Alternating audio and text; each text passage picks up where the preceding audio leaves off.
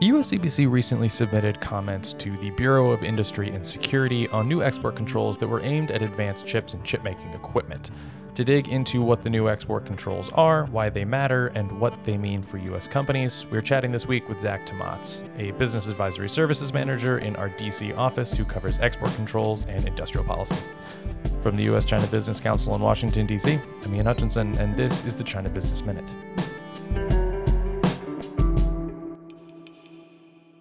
So, first off, Zach, thanks for taking some time to talk with us today. Thank you for having me. Okay, so the Bureau of Industry and Security recently released some new export controls that focus on chips and chip making equipment uh, with regards to China. So, what is so important about those export controls? What do people kind of need to know as, as a basis? Sure. So the most important thing about the October 7th export controls is that they they they're an illustration of a new sort of national security paradigm against China um, and it's one that was first illustrated in September uh, when Jake Sullivan, the national security advisor, said cloud computing technologies, um, semiconductors, biotech, clean tech are force multipliers. And leadership in these technologies is a national security imperative. And so maintaining a, as as wide a lead as possible over China became a, sort of a national security focus for the U.S. And it was these export controls that that put that into practice. It, it gave U.S. industry um, regulations to consume that would um, you know further the U.S.'s national security goals. W- what's so important about them? Is that they're really much broader than anything we've ever seen before. And the, the basic idea is that no American company can contribute or provide any IP, any support, any product for anything that would take China past certain technological thresholds. So, for example, we cannot further the Chinese industry below 14 nanometers when it comes to integrated circuits. Uh, and there, there are other controls for um, memory. Um, but prior to this, we had used you know specific entities or specific end uses. Now it's all technology. Um, and, and another thing that makes them so so sort of comprehensive and broad is that there's a, a foreign direct product rule. Um, so if if any foreign product uses a U.S. process or a technology, it's also covered. So it's it's it's this law is um, it's expansive beyond U.S. borders, and then there are also restrictions on the activities of U.S. persons in China. Um, they they U.S. persons cannot um, do certain activities that would further Chinese uh, semiconductor industry. So, so then, if, if that explains what the export controls are, uh, the next question is obviously why. So, so, what is the U.S. government targeting with these controls? Uh, why? Sure. So, beyond the fact that the U.S. considers these technologies to be um, you know, force multipliers and, and, to be essential for national security and leadership in these technologies is essential for national security. Um, why be so broad? Um, it, it's and the U.S. maintains that um, in in China there are blurred lines between military and civilian procurement pipelines.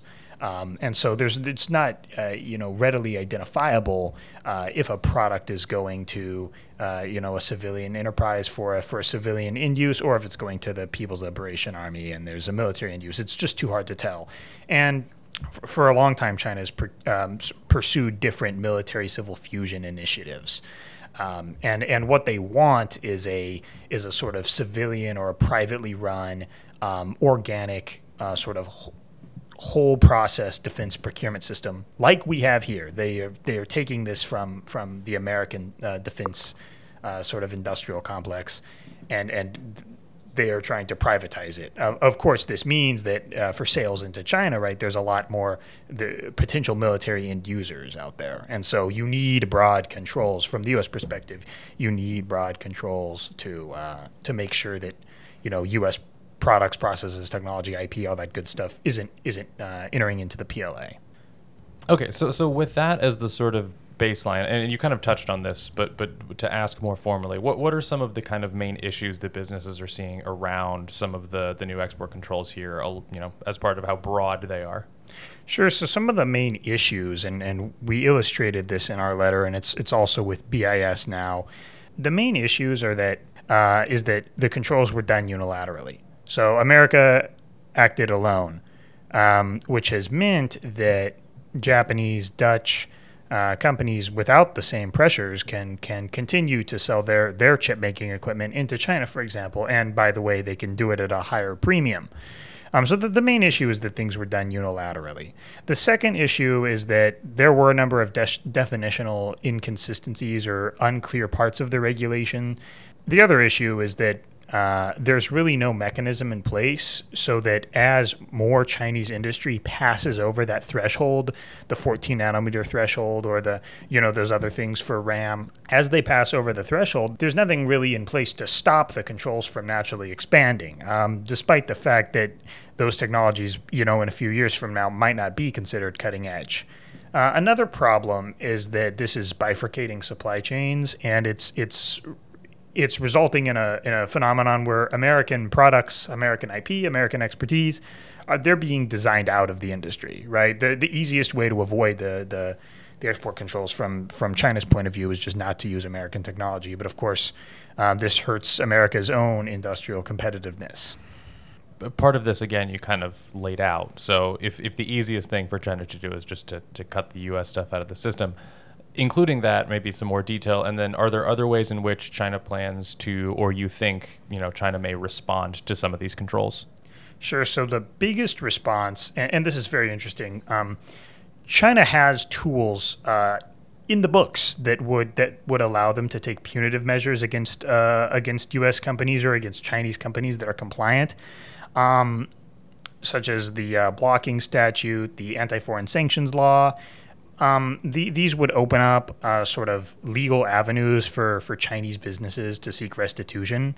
Um, the, although they're they're on the books, they're not used. Um, these are these, are understood to be sort of selective laws, and, and they're not being used. So, um, and the reason for that is I, I don't think uh, China wants to engender a broad exodus of business activity. Um, if, if they were seen as sort of too heavy-handed, what they are doing is um, subsidization for for Chinese firms in like sectors. Um, so if you were a, if you're a chip making firm in China, especially if you're an equipment manufacturer or if you do a lot of R and D, you've kind of got a blank check. Now there have been issues with corruption. Uh, last year we saw a number of high profile arrests uh, in the Integrated Circuit Industry Fund, the big fund. Uh, as it's as it's commonly known. Um, so so they definitely have to balance, I think, the subsidization with some of the systemic issues.